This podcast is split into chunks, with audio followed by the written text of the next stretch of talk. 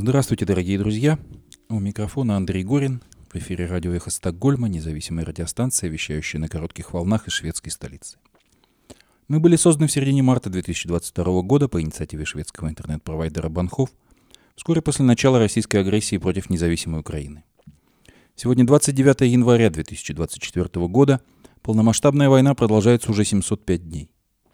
Эхо Стокгольма в эфире по вторникам и субботам на коротких волнах в диапазоне 31 метра, частота 9670 кГц, в 10 вечера по Киеву и в 11 часов по Москве. Мы выкладываем наши программы на платформах Telegram, SoundCloud, Apple Podcast и YouTube. Сегодня в нашем выпуске. Посмотрите на Швецию, вы знаете, что происходит в Швеции, а вот в Швеции. Размышления идеолога либертарианства Михаила Пожарского на актуальную тему соотношения миграции и преступности – Российская армия значительно увеличила количество наступательных и штурмовых действий в Украине, но это количество, а не качество, полагают украинские власти. Новая стратегия США по Украине без возврата территорий, пишет The Washington Post. В бюджете Германии на 2024 год свыше 7 миллиардов евро выделено для поддержки Украины. Это более половины от общего объема помощи европейских государств. Канцлер Германии Олаф Шольц ожидает увеличения вклада от других стран ЕС. Германия была и остается целью российской кампании дезинформации. Для борьбы с ней нужны решительные меры на уровне ЕС. Финляндия впервые после вступления в НАТО выбирает президента. Что говорят кандидаты об отношениях с Россией? Куда вымощена дорога благими надеждами? Реплика Алексея Барановского о Борисе Надеждине. Хроника репрессий в России. Осужденный к 25 годам лишения свободы политик и публицист Владимир Карамурза вывезен в неизвестном направлении из омской колонии строгого режима. 72-летнюю жительницу Ростовской области осудили на 5,5 лет колонии по делу о военных фейках. Мы предложим вашему вниманию приложение трансляции новогоднего стрима, прошедшего на канале форума «Свободной России». В последующих эфирах мы продолжим трансляцию. Напомню, что резолюцию, принятую на пятой антивоенной конференции форума, которая прошла в заголовках крупнейших мировых медиа, можно прочитать и подписать на сайте форума «Свободной России».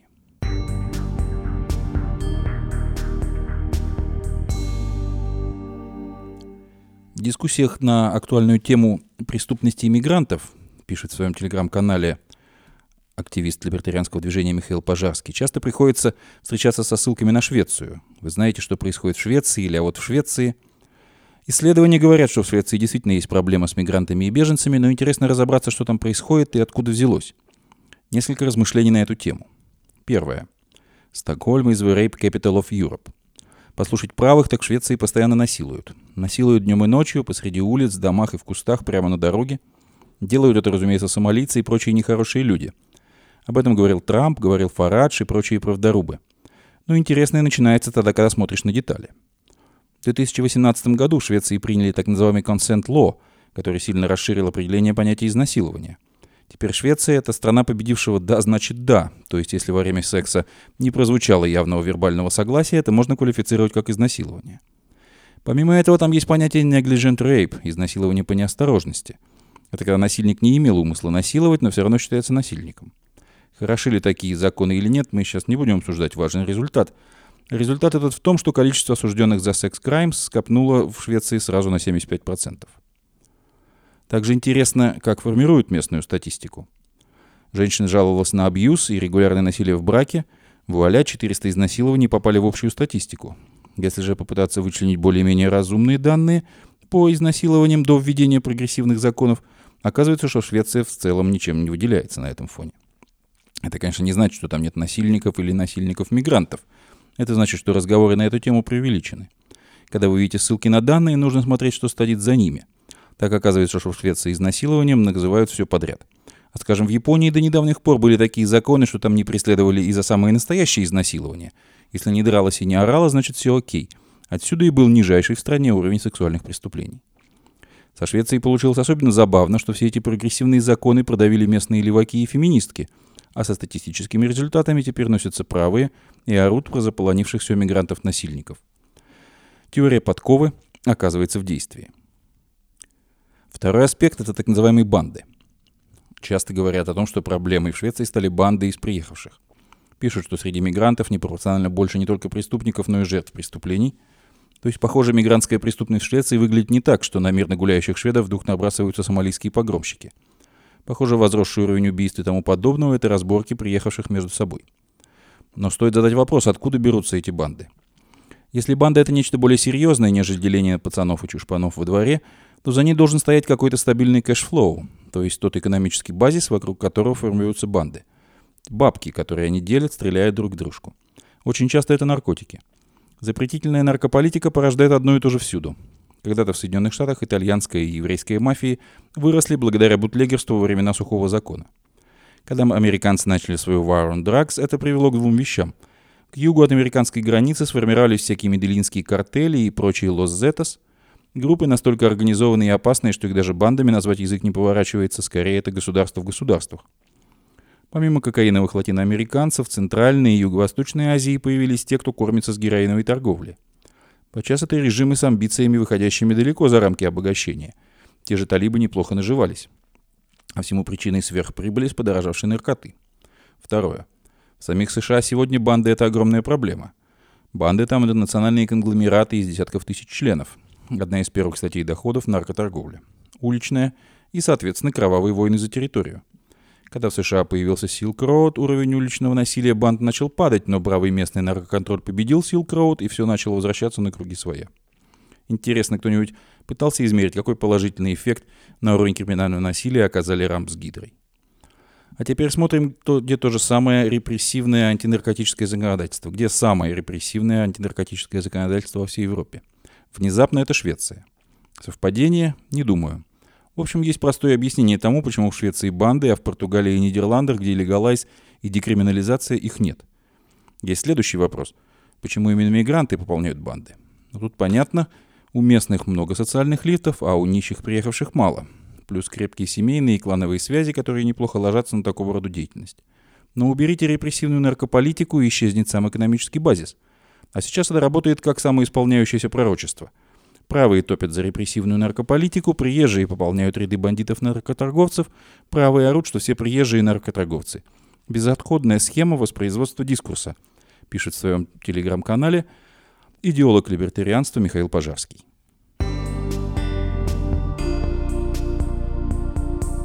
Российская армия значительно увеличила количество наступательных и штурмовых действий, сообщил командующий украинской группировкой войск Таврии Александр Тарнавский. По его словам, уже второй день Россия проводит по 50 боевых столкновений ежедневно. По войскам Таврии было нанесено 100 авиаударов, сообщает Тарновский. При этом советник главы Офиса президента Украины Михаил Подоляк уверен, что Россия не способна на новое мощное наступление. По его словам, российская армия сейчас воюет количеством, а не качеством. По его словам, Россия отбирает 40 тысяч военных для очередного наступления на Авдеевку. К тому же западные СМИ ранее сообщали, что Россия готовит очередное масштабное наступление на территорию Украины – но Подоляк заявляет, что украинские военные относятся спокойно к этой информации. Для того, чтобы уничтожать российские резервы, Украине нужны дальнобойные ракеты, говорит он. Это же очевидно, ибо нельзя количественно воевать против количественно построенной армии. Нельзя противопоставить России количество, вы должны противопоставить качество управленческих военных решений, качество высокоточного оружия, качество принятия решений как таковых, говорит Подоляк. Также, по его словам, у российской армии нет изменений в стратегии и тактике, поэтому Украине понятно, как дальше будет действовать Россия. Добавлю при этом, что эксперты ожидали увеличения русской активности в боестолкновениях в Украине вне контекста, собственно, военной целесообразности для создания пропагандистской шумихи по мере приближения так называемых президентских выборов в России.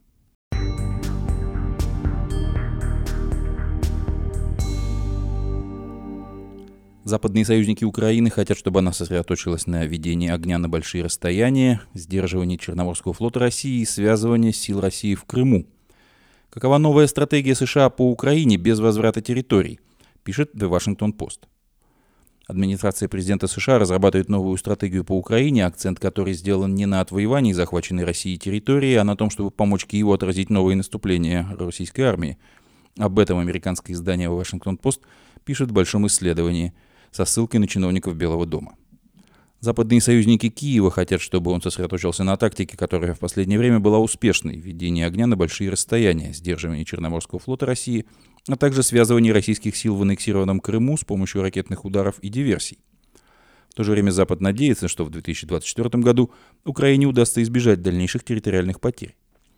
Идея Вашингтона состоит в том, чтобы направить Украину на другую траекторию, чтобы к концу 2024 года она стала гораздо сильнее, поясняет собеседник Вашингтон-Пост.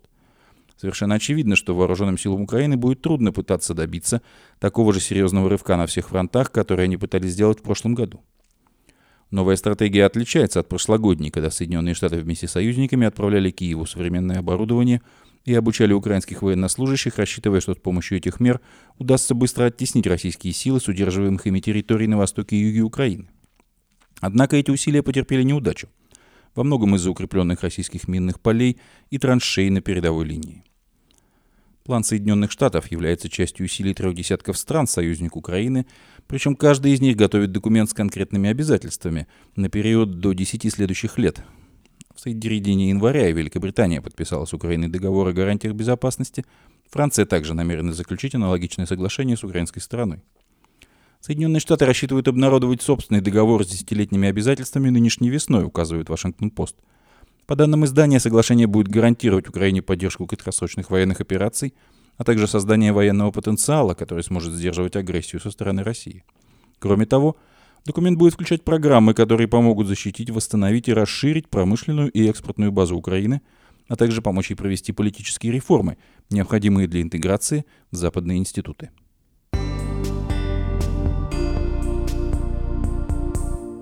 Канцлер Германии Олаф Шольц призвал Европу расширить поддержку Украины. В бюджете Германии на 2024 год свыше 7 миллиардов евро выделено для поддержки Украины. Это более половины от общего объема помощи европейских государств. Канцлер Германии ожидает увеличения вклада и от других стран ЕС. Канцлер Германии Олаф Шольц вновь призвал европейских партнеров усилить финансовую и военную помощь Украине. В связи с проблемами, возникшими у президента США Джо Байдена при проведении через Конгресс нового пакета мер поддержки Киева, Сторонники Украины сейчас находятся в сложном положении, заявил Шольц в воскресенье 28 января в Берлине на встрече депутатов Европарламента от Социал-демократической партии Германии, которой принадлежит он. Поэтому, по его словам, в Европе необходимо говорить о том, как каждый может увеличить и расширить свой вклад. В отличие от Германии, военная поддержка Украины со стороны других европейских стран зачастую весьма ограничена, отметил германский канцлер. Он добавил, что правительство Германии уже выделило в бюджете этого года более 7 миллиардов евро для Украины – это на данный момент составляет более половины от общего объема помощи европейских государств. От остальных стран ЕС Шольц также ожидает увеличения их вклада. По словам главы германского правительства, президент России Путин должен осознать, что его расчет просто дождаться, пока поддержка Украины ослабнет, не сработает. В этом контексте твердость также является важным фактором, способствующим скорейшему установлению мира в Украине, уверен Олаф Шольц.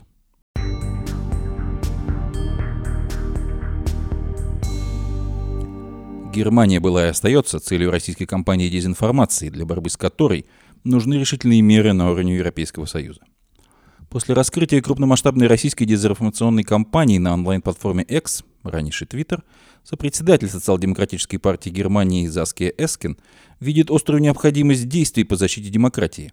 Об этом Эскин заявила в интервью берлинской газете «Тагельс Шпигель», опубликованном в субботу 27 января. Мы должны защитить нашу демократию и наше открытое общество от враждебных кибератак со стороны авторитарных государств, таких как Россия, указала она. Москва ведет информационную войну со всем миром. Кибератаками на важнейшую инфраструктуру и конституционные органы, такие как германский Бундестаг, а также с помощью широкомасштабных кампаний по дезинформации российский режим пытается подорвать нашу социальную сплоченность и наш демократический порядок, подчеркнула лидер СДПГ. Эскин призвала прежде всего на уровне ЕС принять более решительные меры против дезинформации в интернете. Новый закон Евросоюза о цифровых услугах Digital Service Act является потенциально эффективным инструментом против таких кампаний дезинформации. Кроме того, отметила политик, чтобы остановить подобные кампании, необходимо усилить политический нажим на владельца соцсети X Илона Маска. Тем временем председатель комитета Бундесдага по делам Европы Антон Хофрайтер указал в интервью изданием Редакционснетверк Deutschland, что согласно анализу Центра ЕС против дезинформации, Германия наряду с Болгарией, Словакией и Сербией в 2023 году была главной целью информационной войны Кремля. По его мнению, надо быть готовым к тому, что и в нынешнем году Германия, вероятно, снова окажется в фокусе кампании российской дезинформации, учитывая, что в стране пройдет ряд земельных выборов, а также выборы в Европарламент. Это означает необходимость большего противодействия российской дезинформации и более точный мониторинг – по словам Хофрайтера, немцы еще недостаточно осознают, что, по его словам, фашисты из правопопулистской альтернативы для Германии имеют сильного союзника за рубежом в лице России. По данным немецкого еженедельника Der Spiegel, Министерство иностранных дел Германии раскрыло российскую кампанию по дезинформации в соцсети X. Целью этой кампании, по всей видимости, является усиление недовольства нынешним коалиционным правительством Германии в обществе и срыв дальнейшей поддержки Украины. Эксперты выявили более 50 тысяч фейковых аккаунтов, распространяющих немецкоязычный контент в сети X. Период с 20 декабря по 20 января, в частности, эти аккаунты опубликовали более миллиона твитов на немецком языке, в которых часто звучали обвинения в адрес федерального правительства, якобы пренебрегающего собственным населением ради поддержки Украины.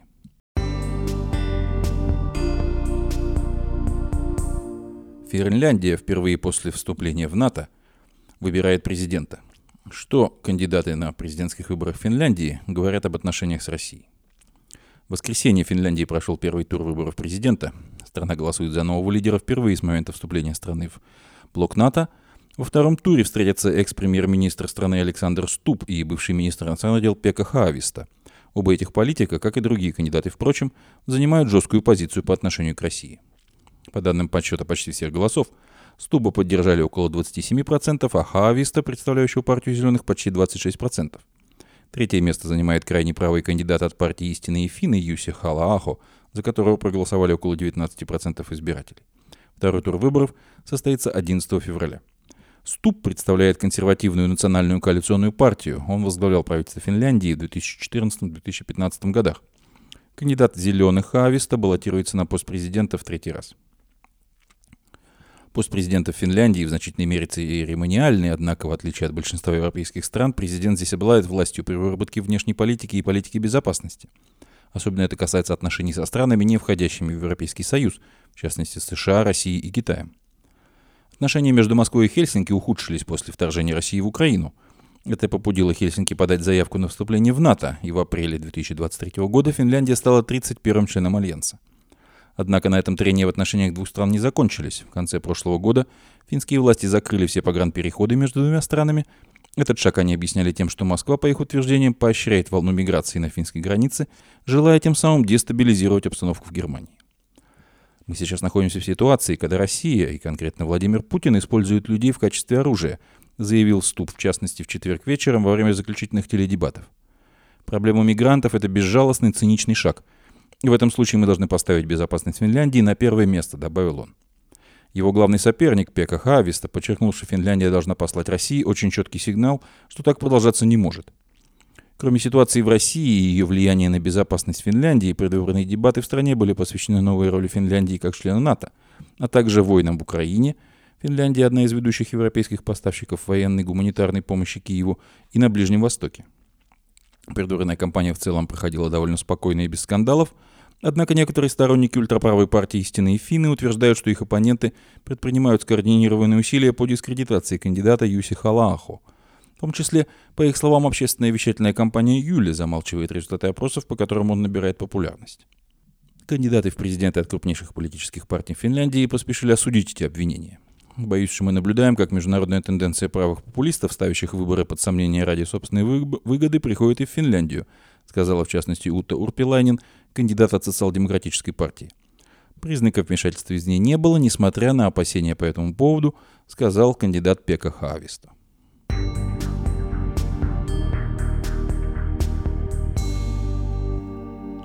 Куда вымощена дорога благими надеждами?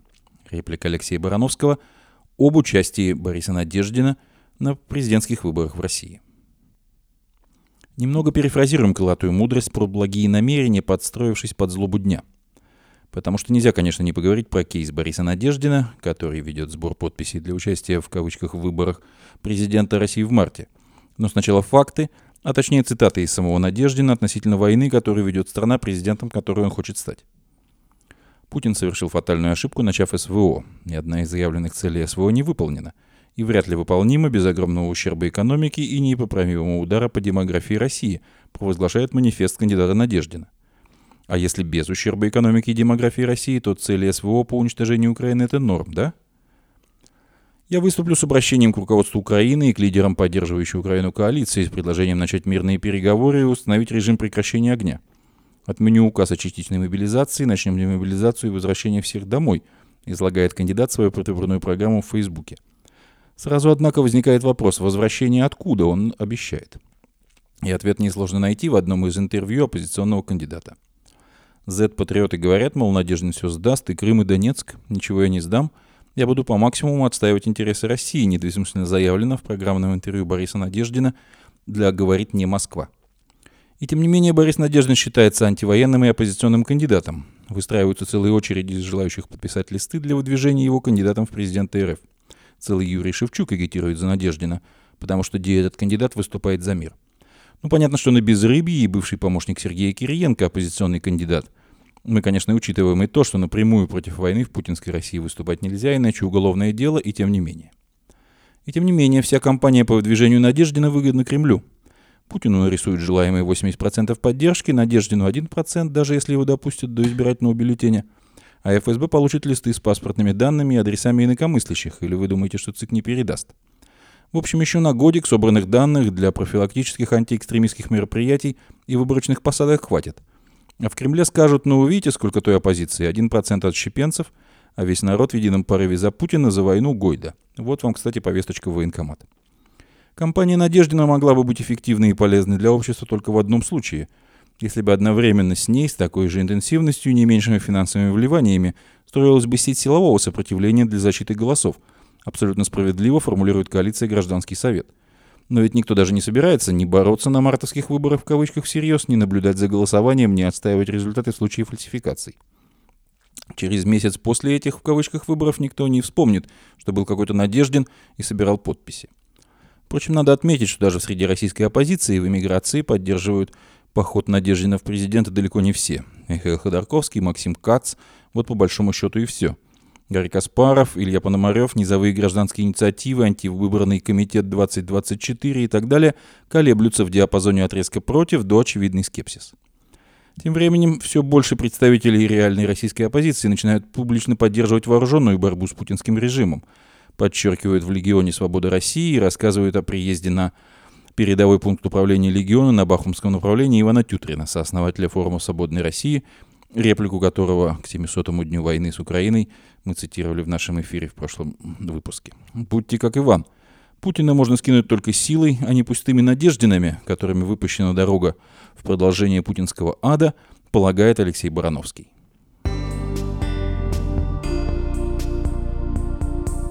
Хроника репрессий в России. Осужденный к 25 годам лишения свободы политик и публицист Владимир Карамурза вывезен в неизвестном направлении из омской колонии строгого режима ИК-6. Адвокату политика, который в понедельник попытался посетить осужденного, заявили, что политика больше нет в колонии, сообщил Вадим Прохоров. 6 февраля в Замоскворецком районном суде Москвы назначено заседание по делу Карамурзы, отмечает информационный портал агентства.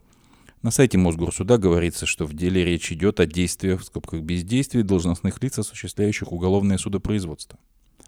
О том, что Карамурза не находится в ИК-6, первым сообщил журналист Александр Подробинок – по его словам, три дня назад он отправил ему письмо в колонию в Омске.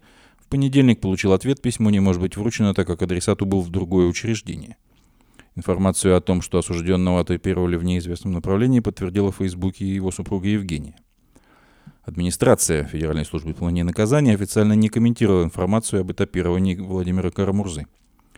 Напомню, что в апреле 2023 года Московский городской суд под руководством судьи Сергея Подопригорова, мы помним это имя, приговорил Владимира Карамурзу к 25 годам лишения свободы в колонии строгого режима. Его осудили сразу по трем статьям «Государственной измене», «Сотрудничестве с нежелательной организацией» и «Распространение фейков об армии» и приговорили, напомню, к 25 годам колонии строгого режима. Свободу Владимиру Карамурзе, свободу российским политзаключенным.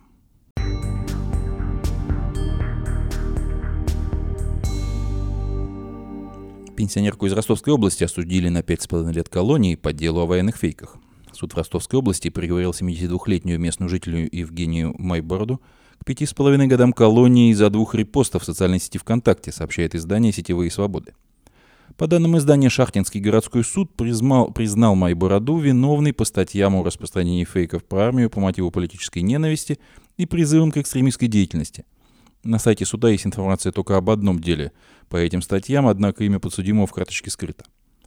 Евгения Майборода признала вину, кроме мотива политической ненависти, объясняя свою реакцию тем, что ее брат в Днепре оказался под завалами обрушенного в результате российских обстрелов здания. Мужчина тогда выжил после обстрела, однако скончался несколько месяцев назад. Гособвинитель требовал назначить моей бороде 6 лет лишения свободы за репост информации о количестве погибших российских военнослужащих и эмоционального видеоролика. Ранее Евгения Майборода была признана виновной по административной статье о распространении экстремистских материалов.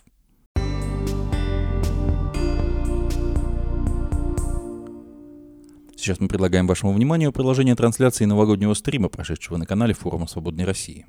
Как им видится 2023 год самым ярким представителем российской оппозиции? Почему он, вопреки всем нашим надеждам, не стал победоносным? И принесет ли победу над путинским режимом 2024 год? С какими результатами идут в Новый год России и противостоящий ей свободный мир? О достижениях и поражениях, планах на ближайшее будущее и способах их реализовать говорят основатели форума «Свободной России» Гарри Каспаров и Иван Тютрин, члены Совета форума Евгения Чирикова, Михаил Крутихин, Наталья Пелевина, Николай Полозов, Александр Морозов – Александр Скобов, Игорь Эйдман, Евгений Киселев и Дмитрий Орешкин, а также художница и писательница Катерина Марголис, врач и волонтер Андрей Волна и журналист Константин Эгерт.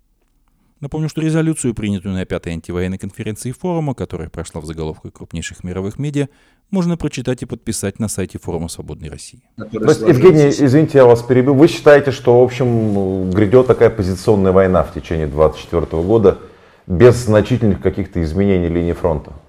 зависит от э, дальнейшей политики э, Запада, это зависит от дальнейших действий э, украинской власти. Вот у меня буквально сегодня был любопытный разговор, когда появится он на моем канале. Непременно посмотрите, очень интересная беседа, на мой взгляд, с азербайджанским военным экспертом Агилем Рустемзаде, который весьма убедительно говорил о том, что для, победы нужно, чтобы очень много изменилось в философии, политической философии э, Запада, с одной стороны, и, и в том, чтобы э, украинская власть, украинское общество наконец э, поняли, что без полного перехода на военные рейсы изменение вот этой ситуации, когда война идет на истощение, идет бесконечно. Э, в некотором смысле получается, что люди воюют э, для того, чтобы воевать. А вот без всего этого едва ли э, что-то изменится драматическим образом. Повторяю, нужен полный переход на военные рельсы Украины, украинской промышленности, украинского общества. Это с одной стороны. И с другой стороны, вот посмотрите, Возьмем Запад, да? А, вот мы только что пережили грандиозную атаку, грандиозную ракетную атаку на крупнейшие э, украинские города. Атаке подвергся ракетами и шахедами Киев, Днепр, Харьков, Запорожье, Одесса, Львов. Есть разрушения, есть убитые, есть э, раненые, атакованы были одновременно 158 различных целей, в основном все это мирные кварталы, э, объекты гражданской инфраструктуры. Э, это урок, безусловно, но это еще и демонстрация того, что, смотрите, Киев сейчас худо-бедно, но прикрыт. Противоракетный да? К сожалению, этого нельзя сказать про другие украинские города.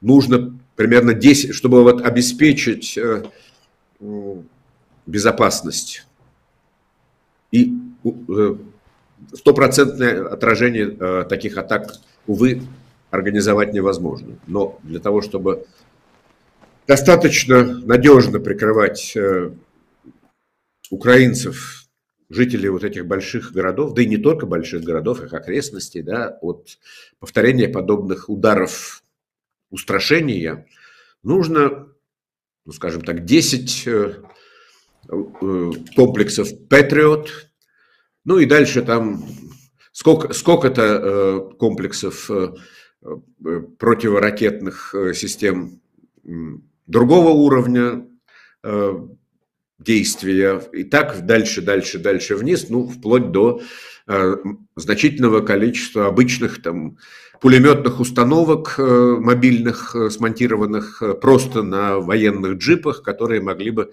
перемещаться быстро для борьбы с вот этими стаями иранских шахедов, дронов. И все это на самом деле есть.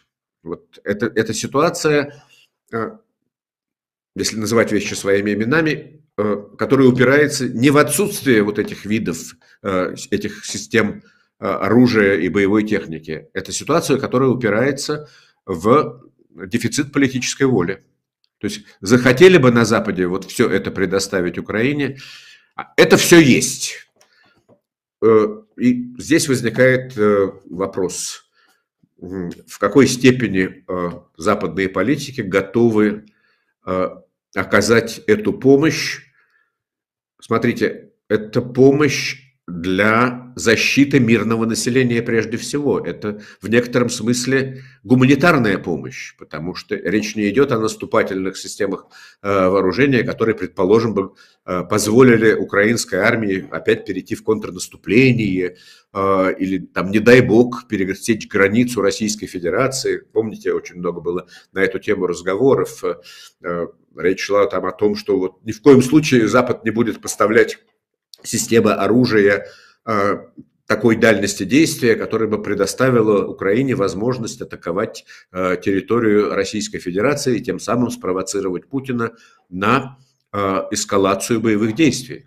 Но сейчас, смотрите, вот после этой атаки, случившейся в ночь э, с четверга на пятницу и рано утром э, в пятницу, по сути дела, можно сказать, э, Западу задать такой вопрос, западным политикам, э, государственным и общественным деятелям. Э, вы что, хотите расстроить Владимира Путина, что он потеряет возможность радоваться садистским образом страданиям мирных граждан? Вот вы поставили бы эти патриоты, эти стингеры, эти какие-то другие, я сейчас, я не военный эксперт, я не очень хорошо понимаю, но я понимаю, что там примерно э, шесть разных уровней э, борьбы с э, воздушными атаками противника, ракетными атаками противника. И все это есть. Вот вы не хотите это все дать Украине, потому что вы не хотите расстроить Владимира Владимировича тем, что он потеряет возможность радоваться разрушением, смерти, горю украинских граждан. Интересный вопрос, согласитесь. Да, это конечно, который задаем на самом деле мы все очень долго, и что-то Запад делает, но по какой-то причине многого еще не сделано, к сожалению. Знаете, еще такая любопытная мысль была высказана одним из моих собеседников. К сожалению, э, на Западе, э, скажем так, в западной ментальности, в западной исторической традиции – отсутствует традиция сопротивления агрессору.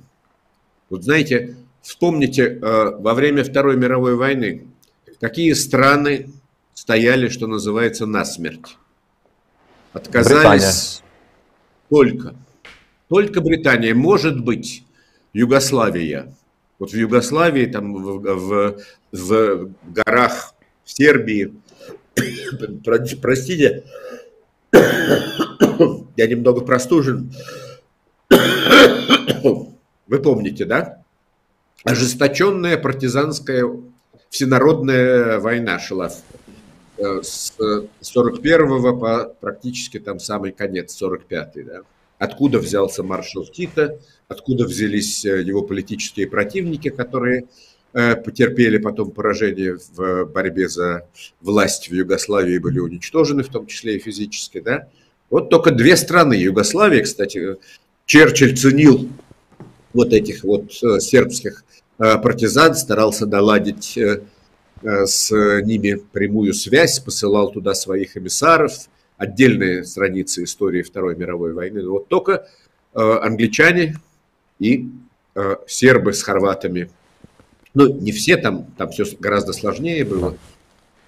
Вот, но а, только они сопротивлялись. А все остальные в выборе между э, капитуляцией ради спасения жизни граждан и сопротивления э, агрессору и оккупанту выбирали спасение жизни граждан. И вот сейчас ведь очень многие люди на Западе, и вы это знаете, э, Иван, вы, например, э, наверняка очень много общаетесь с э, политиками, общественными деятелями, журналистами, дипломатами в разных странах Европы. Вы же прекрасно знаете, что есть э, такая, такой тренд в общественной мысли. Может быть, вы все-таки сядете за стол переговоров? Да, да. Ведь вот пока вы не сели за стол переговоров, вы вынуждены будете терять ваших людей, причем. Э, чем дальше от границы с Россией, тем такие настроения сильнее. Да, э, конечно. Со странами да. Восточной Европы, со странами Балтами и, э, и поляками в этом смысле проще, Знаете, у людей есть историческая память, они помнят. Советская оккупация, да. да. А, а французы не знают. Да. Вот, ну, вот амери- отсюда... американцы опять свой традиционный изоляционизм начали, вот именно на волне затягивания. А, Евгений Алексеевич, большое спасибо за ваше включение. Важные вещи вы сказали. Мы двигаемся дальше. Вас с наступающим Новым годом. У нас сейчас будет включение Гарри Каспарова. Я прошу подключить его. И напомнить, что у нас вот есть QR-код. Э, Еще э, было сделано два перевода Большое спасибо. Это сбор средств на обмундирование для добровольцев э, российских воюющих в составе ВСУ.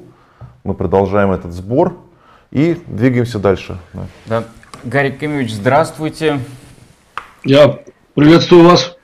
Ну что ж, э, с праздниками вас. Это Гарри Каспаров, основатель форума Свободной России, политический аналитик сегодня с нами в студии.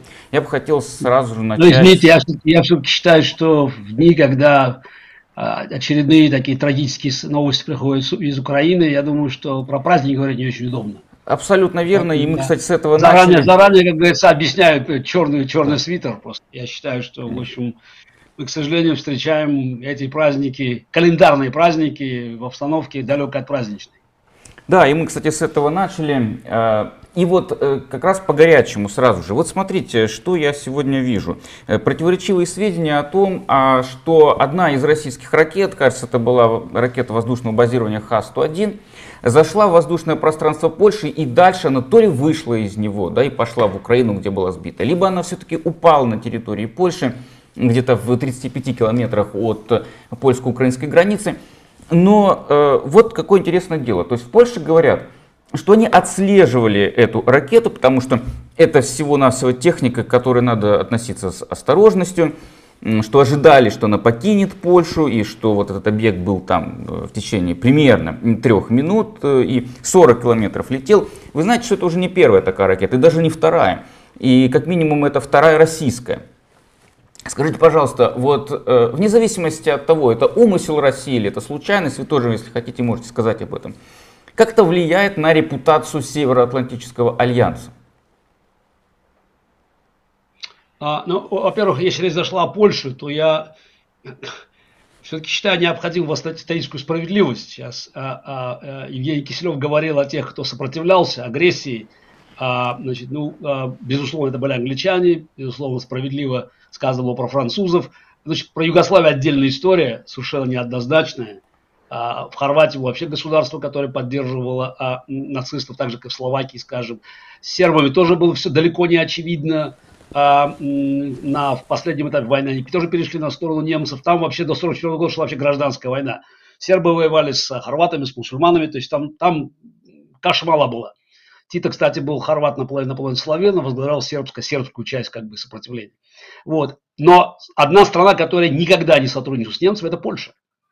Просто поляки были раздавлены, они сопротивлялись, но а, все их попытки удержаться против а, вермахта, они были опрокинуты 17 сентября, когда Красная Армия ударила в спину. То есть Польша была разделена а между Сталином и Гитлером. Вот. Но поляки сопротивлялись и а, понесли, конечно, колоссальные потери.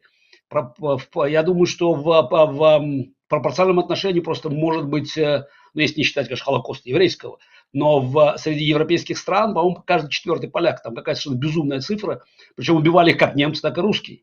Вот. А я думаю, что Сталин, кстати, внес, может быть, даже большую лепту, ну уж не меньшую, то точно, чем, чем, чем Гитлер. Мы знаем и Катыни, и а, все, что, все, что происходило, в принципе, с, с а, захваченными поляками. Вот. Но они сопротивлялись. А, и а, знаменитое восстание 1944 а, года – а, которое не, не, не учал успехом ровно потому, что Сталин остановил наступление Красной Армии и дал немцам возможность сравнять Варшаву с землей и, и уничтожить восставших, чтобы они не взяли власть, то есть законного польского правительства, которое было в Лондоне, с первого дня сопротивлялось. И еще надо добавить, тогда уже есть говорить про сопротивление англичан, а, и эта английская история признает, что одну из ключевых ролей в, в битве за Англию сыграли польские летчики, которые а, а, переместились, естественно, из проигравшей войну Польшу в Англию. И, по-моему, там польский эскадрон был чуть ли не самым результативным в битве за, за Британию, которая а, остановил, остановила планы Гитлера по вторжению на, а, а, в Англию, сухопутному, ну, морскому вторжению на, на территорию Англии, потому что битву за Англию в воздухе немцы проиграли. Вот так, это, это историческая справка. Теперь, что касается, вот, она, она уместно, потому что вопрос, а, он перекликается с тем, что говорил уже Евгений Киселев. А, НАТО не готово к, войне. На самом деле, мы не можем сказать точно, где упала эта ракета, ровно потому, что этой информации ни у кого нет. Значит, об этом могут сказать только польские власти. Я полагаю, что перед тем, как давать информацию, они консультируются с американскими товарищами потому что совершенно очевидно, что падение ракеты на польской территории ну, означает акт войны. И первая ракета, вторая, третья, неважно. Статистически очевидно, что если Россия обстреливает а, Западную Украину, ну просто по закону больших чисел какая-то ракета перелетит границу. И здесь мы просто подходим к тому, к этому, к а, очень а, а, красочному заявлению Байдена, что защищать будем каждый дюйм а, территории НАТО. Ну, это голословное утверждение, а, а, а, довольно трусливого политика, который, в общем, боится, боится а, перейти вот эту невидимую грань. А, совершенно очевидно, что НАТО должно было бы ответить, конечно. Вот, как бы, но как отвечать? Ну, тут поляки же не могут сами ответить. Нужно, нужно американское решение. В Америке ситуация совершенно неоднозначная сегодня. И можно э, говорить о том, что газета «Нью-Йорк Таймс» недавно опубликовала совершенно позорную статью э, старого ГБшного агента Сержа Шмемана, который еще при Горбачеве работал, вот такие люди были э, полезны, как минимум полезные идиоты, которых КГБ использовал. Снова вытащили его из нафталина. Вот, и он написал статью, в которой просто говорил о том, что победа Украины может состояться и без возврата всех территорий. То есть это в какой-то мере отражение плана, плана нынешней администрации э, договориться с Путиным. Скорее всего, под это и, и сейчас идет вопрос, решается вопрос конфискации российских средств. То есть и они ищут какой-то компромиссный вариант. Деньги отобрать, может быть, что-то дать Украине, найти какой-то вариант завершения войны без украинской победы. Совершенно позорная позиция, исторически она, она, конечно, а, катастрофична, потому что это означает, что война расползется по миру. Да, может быть, на украинском направлении временно что-то прекратят. Но мы уже видим, что происходит в Газе, мы видим, чем занимается Мадуро, мы понимаем, чему готовится Китай. Ну, я же не говорю про африканские войны, где просто там все, все полыхает там. Западная пресса, которая концентрируется только на Газе, вот просто там причем не замечает, скажем, трагедии в Украине сегодня. Совершенно омерзительно. У меня просто действительно, мне даже говорить трудно, потому что я читаю Нью-Йорк Таймс. Кстати, ну вы, наверное, по, по возрасту не помните, газету советские мигранты называли «Правда на Гудзоне». Вот такой рупор, рупор а, а, КПСС был в, в, в Америке, левацкая газета. Омерзительные сегодня статьи, просто там газы там просто сплошная, а Украина там где-то там, вот где-то на задворках. При том, что э, количество, конечно, взрывчатки, которые бросают ракеты, путинские ракеты на украинские, сознательно на украинские гражданские объекты, несопоставимо с тем, что делает Израиль, который всячески старается избежать этих жертв. Но левацкая западная пропаганда, она, естественно, пытается, пытается как бы, переключить внимание. А последствия этого мы уже видели в 1938 году. Вот как бы тогда были другие, как говорится, ну тогда апизмент, вот это умиротворение носило другой характер, тогда оно было больше, больше справа, хотя леваки тоже в этом участвовали вот, тоже получали инструкции от, от, от а, Компартии в Москве. Но сегодня я просто, я сейчас говорю, может быть, немного сбивчиво, но события последних двух дней и реакция вот, а, западной либеральной медиа во главе с Нью-Йорк Таймс просто вызывают у меня, я, ну, у меня нет слов просто, это, это возмущение, это будет очень мягко сказано. Вот, а, а, Евгений Киселев был совершенно прав. У Запада более чем достаточно средств, чтобы уничтожить там все эти российские базы в течение там недели. Ну, вы видели, что случилось в Новочеркасском. Ну, понятно, что а, этих Новочеркассков будет 10, если, а, а, или там столько, сколько потребуется, если Америка передаст хотя бы часть имеющих средств на сегодняшний день и перестанет там заниматься измерением, долетает ракета до моста Керченского, не долетает, сколько взрывчатки надо положить. То есть все, все это есть. До сих пор Украина не имеет самолетов, даже F-16. Это не, нов, не новейшие машины, новейшие F-35. F-16, которые стоят и просто там э, пылятся на, на, на, на стоянках. Этих машин до сих пор нету. Байки, которые рассказывают нам администрация американская о том, что надо пилотов готовить. Ну хорошо, украинские пилоты в стране подготовятся. И это страна, которая закачала бог знает сколько оружия в Афганистан. Те самые люди, которые бежали из Афганистана позорно, оставив все это оружие в руках банды талибов просто, это оборванцы со, с калашниковыми, вот, сегодня не, не, могут дать хотя бы часть этого оружия в Украину. Если бы часть афганского оружия оставлена пришла в Украину, может, Путин никогда бы не напал на Украину. Ну, в общем, вот картина не очень, скажем, праздничная. Вот, а, но, с другой стороны, все-таки мы знаем, Запад умел собираться. Хотя, конечно, Америка сейчас делает все, чтобы самоуничтожиться, потому что, с одной стороны, мы имеем администрацию Байдена, вот, я считаю, позорящую Америку, а с другой стороны, просто имеем, ну, по большому счету, уголовника Трампа, который идет к власти, с другой стороны. Так что пока, пока уповаем на чудо, на Ники Хейли, на то, что что-то что -то, что -то позитивное случится на праймерис, и Америка все-таки вернется на мировую арену истинным, истинным лидером свободного мира. Э, ну вот, э, спасибо за то, что вы начали подводить итоги как раз-таки. И нас всех э, интересует, а все-таки администрация Байдена косвенно виновата в том, что сейчас происходит задержка военной помощи для Украины.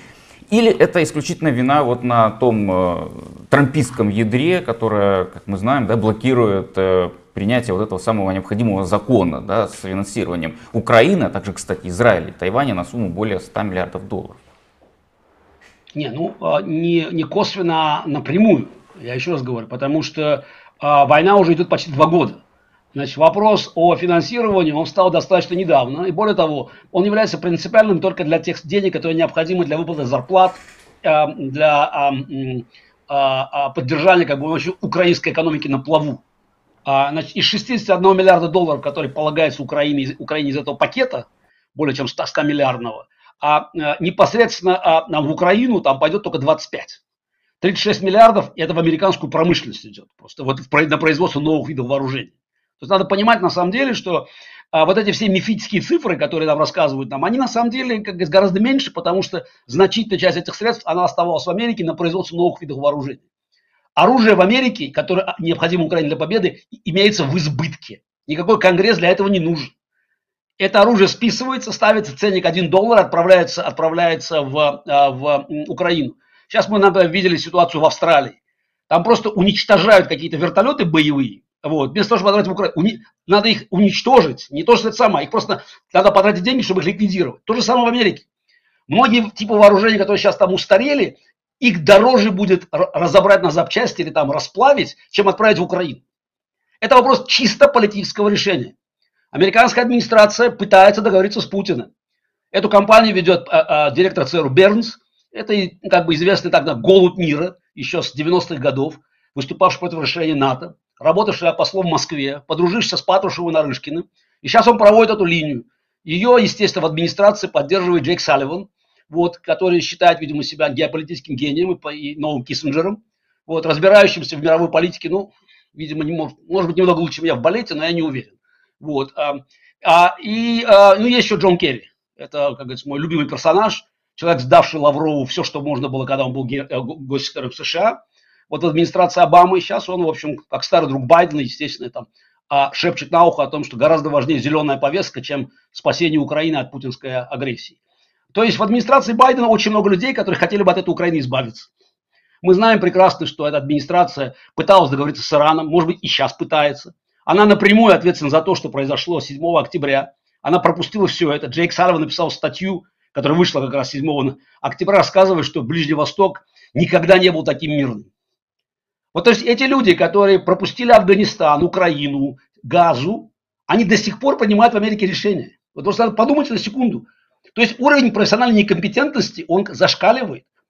Но только это некомпетентность не потери банковские, не там какой-то там сбой производства. Это тысячи, десятки, сотни тысяч людей, которые уже погибли. Это сколько горя принесено в мире из-за уровня некомпетентности, идеологической зашоренности этих людей. Значит, Понятно, что с другой стороны тоже сидят э, люди, не, говорится, не, не ангелы. Понятно, что у трампистов другая повестка, э, точнее другая мотивация, но они тоже хотят сдать Украину. Ну, правда, скажем, что касается там Ирана и Израиля, у них немножко другая позиция. Вот. А, но а, здесь тот самый случай, когда они нашли друг друга. Байдену очень удобно кивать на, на, на, на трампистов, вот, а те, в общем-то, парализуют как могут а, работу Конгресса. Хотя надо сказать, что здесь вины все-таки на стороне администрации больше, потому что чтобы получить голоса республиканцев умеренных, надо выделить всего-навсего по 5 или 6 миллиардов долларов, ну, на фоне 105 миллиардов, 105 миллиардов общего пакета, на, на а, а, укрепление южной границы. И это, кстати, ключевой аргумент трампистов, что надо защищать свою границу, а не украинскую. А действительно, граница дырявая, 4 миллиона незаконных иммигрантов за, за, за 3 с лишним года правления Байдена. Просто надо понимать вообще масштаб этого, этого бедствия. Вот, это совершенно а, абсолютно безответственная позиция администрации. Вот, а, и это на самом деле колоссальный кризис, который, скорее всего, реально приведет к тому, что демократы потерпят серьезное поражение на, на, след, на следующих выборах. Вот. Но э, в истории останется то, что эта администрация могла сделать и не сделала. Я раз повторяю, мы видели, что даже небольшие э, порции оружия, которые получала Украина, скажем, первая поставка Хаймарсов, это июнь, конец мая, начало июня 2022 года. Их, по-моему, было 18 установок. Они остановили реально российское наступление. А вот уже первые, в принципе, там ракеты, они уже нанесли огромный ущерб. Вот. И опять это все по, дается по крохам. Я повторяю, до сих пор нет самолета. 31 танк Америка передала Украине, спасибо. Больше двух тысяч танков стоит, часто тоже пылится в, в, в калифорнийской пустыне. Марокко сегодня, Марокко, там, видимо, какие-то важные события происходят Марокко, имеет на своем вооружении в, в, в 4 раза больше танков американских, чем Украина. А, и их последнюю порцию танков в Марокко отправили как раз 5 декабря может быть, перепутали, я не знаю, средства доставки должны были в другую сторону отправлять. В Северное море отправили, отправили в Марокко. То есть, поэтому все, все это, на самом деле, это тень на плетень.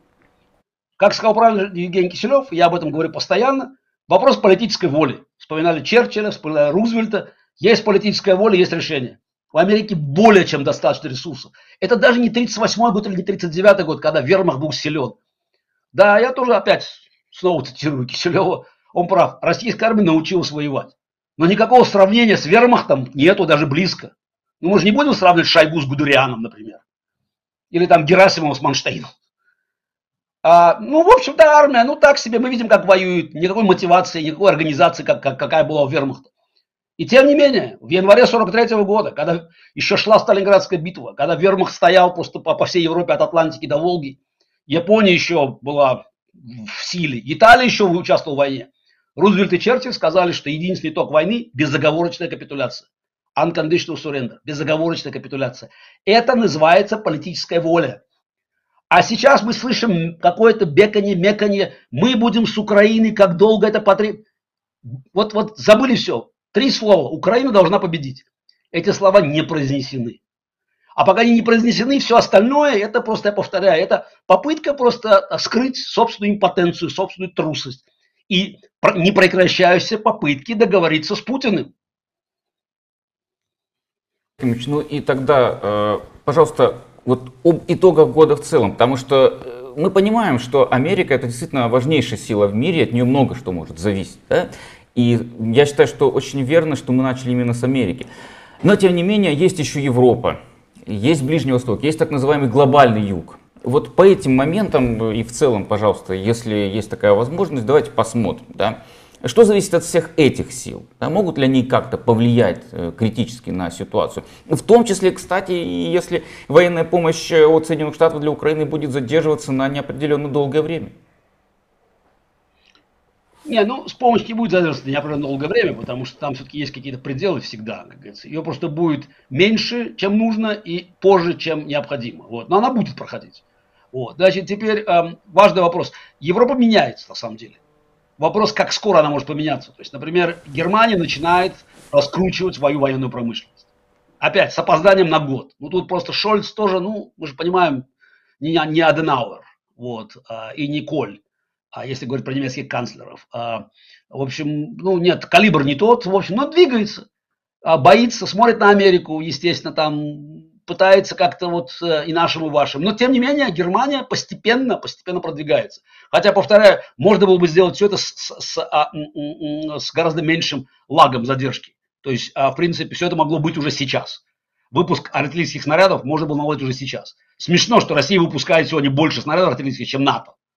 Ну, ровно потому, что как бы в России на военном положении, а НАТО не хочет признать, что он находится в состоянии войны а, с путинской Россией. Не потому, что я это говорю или там вы это говорите, это Путин говорит. Это говорит путинская пропаганда. И натовские политики, они вот, они все трусливо отводят глаза, делая вид, что они этого не слышат. Значит, э, экономика Германии в два раза больше российской. Ну, про Евросоюз я уже не говорю, просто Германия. Было бы желание, сейчас бы завалили бы снарядами. И тоже, кстати, даже, даже артиллерийских снарядов 155 миллиметров тоже бы хватило, чтобы Украина могла бы поддерживать инициативу и продвигаться вперед. Не хватает даже снарядов сейчас. Европа не готова пока еще, но двигается, тем не менее, надо вот, вот хоть какую-то оптимистическую нотку внести. А Европа меняется, ну, надо сказать, что поменялось правительство в Польше, это хорошая новость в целом. А все-таки к власти пришли люди, абсолютно как бы нацеленные на, вот, на, на сильную Европу, в том числе они проамериканские тоже, но тем не менее это понимание, что Польша сегодня это передовая страна НАТО, которая должна делать все для того, чтобы не допустить российской победы а, в Украине, даже частичной. И неудивительно, что первый визит польского министра иностранных дел Рада Косякорского был в Киев. Первый визит премьер-министра Туска тоже будет в Киев. Это всегда первый визит всегда показывает приоритеты. То есть Польша на самом деле, вот мне кажется сейчас, опять если говорить про историческую роль, выполняет историческую роль а, а защиты Европы от, от а, российской, российской агрессии. А, а, ну, естественно, Украина взяла на себя все весь удар, но я говорю сейчас про Европу, которая, которая вот, э, входит в этот, в этот Евросоюз. Там, понятно, есть еще балтийские страны, вот, но просто при всей, при, при, при том, что они лезут вон из кожи, эстонцы, и латыши, и литовцы, но понятно, что ресурсная база, она все-таки, она явно недостаточна, чтобы внести ну, по-настоящему там а, серьезный перелом в а, вход а, а, боевых, боевых действий в Украине. Но тем не менее, это, это солидарность. Да, кстати, надо еще вспомнить еще одну, одну страну, которая сопротивлялась. Это Финляндия. Она тоже от, она отказалась признать как бы сталинский диктат и три месяца там героически боролась с, с я не знаю, там, с десятикратно превосходящими силами а, а, а, сталинской армии. Может, двадцатикратно, я не знаю. Вот. А, кстати, тоже сейчас член НАТО. А, кстати, результатом стало то, что сейчас американские военные базы, они сейчас а, полностью окружат Россию с севера. А это и Финляндия, это и Швеция. То есть на самом деле, если говорить про цели войны, которые а, объявлял Путин там со, своей, со своим э, кукольным театром, там всякими Шойгу, а это э, то, чтобы НАТО не было у границ, то сейчас НАТО окружает по периметру. Вот. Причем понятно, что НАТО и в Украине появится скоро, независимо от того, заставят Украину сдать какие территории, все равно понятно, что итогом станет интеграция а, или всей Украины, на что я очень надеюсь, или, по крайней мере, на это на время части Украины, а, ну, значительной части, освобожденной Украины, а, а, это, это, это безусловно, безусловно НАТО. А, на, так что можно сказать, что геополитические итоги войны, в общем, более-менее на этом, на этом участке определились.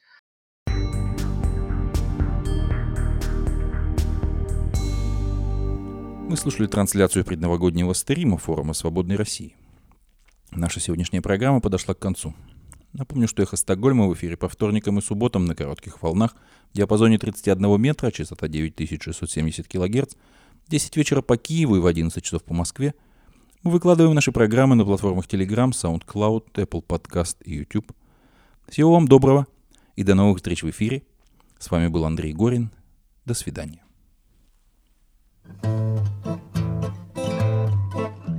Всяк по своей гуляет дороге, Полем, по лесу ли. Песенка эта моя не о Боге И не о кесаре.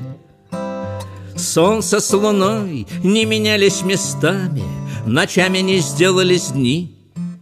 Но как же послушно стали глистами Бывшие братья мои. В зоне закрытой Богом забытой нас согревал и вел. Наш доморощенный, битый, побитый, но все-таки рок-н-ролл. И чтобы в те годы не приключилось, этот огонь был жив. Мы не терпели несправедливость, мы не терпели лжи. Что развалилось, не склеить по крохам — наперекор судьбе. Что же, прощай, золотая эпоха, холодала в тебе. Быстро под горку катит дорога, каждый найдет своих. Царское кесарю, Богова Богу, всем прочим по вере их.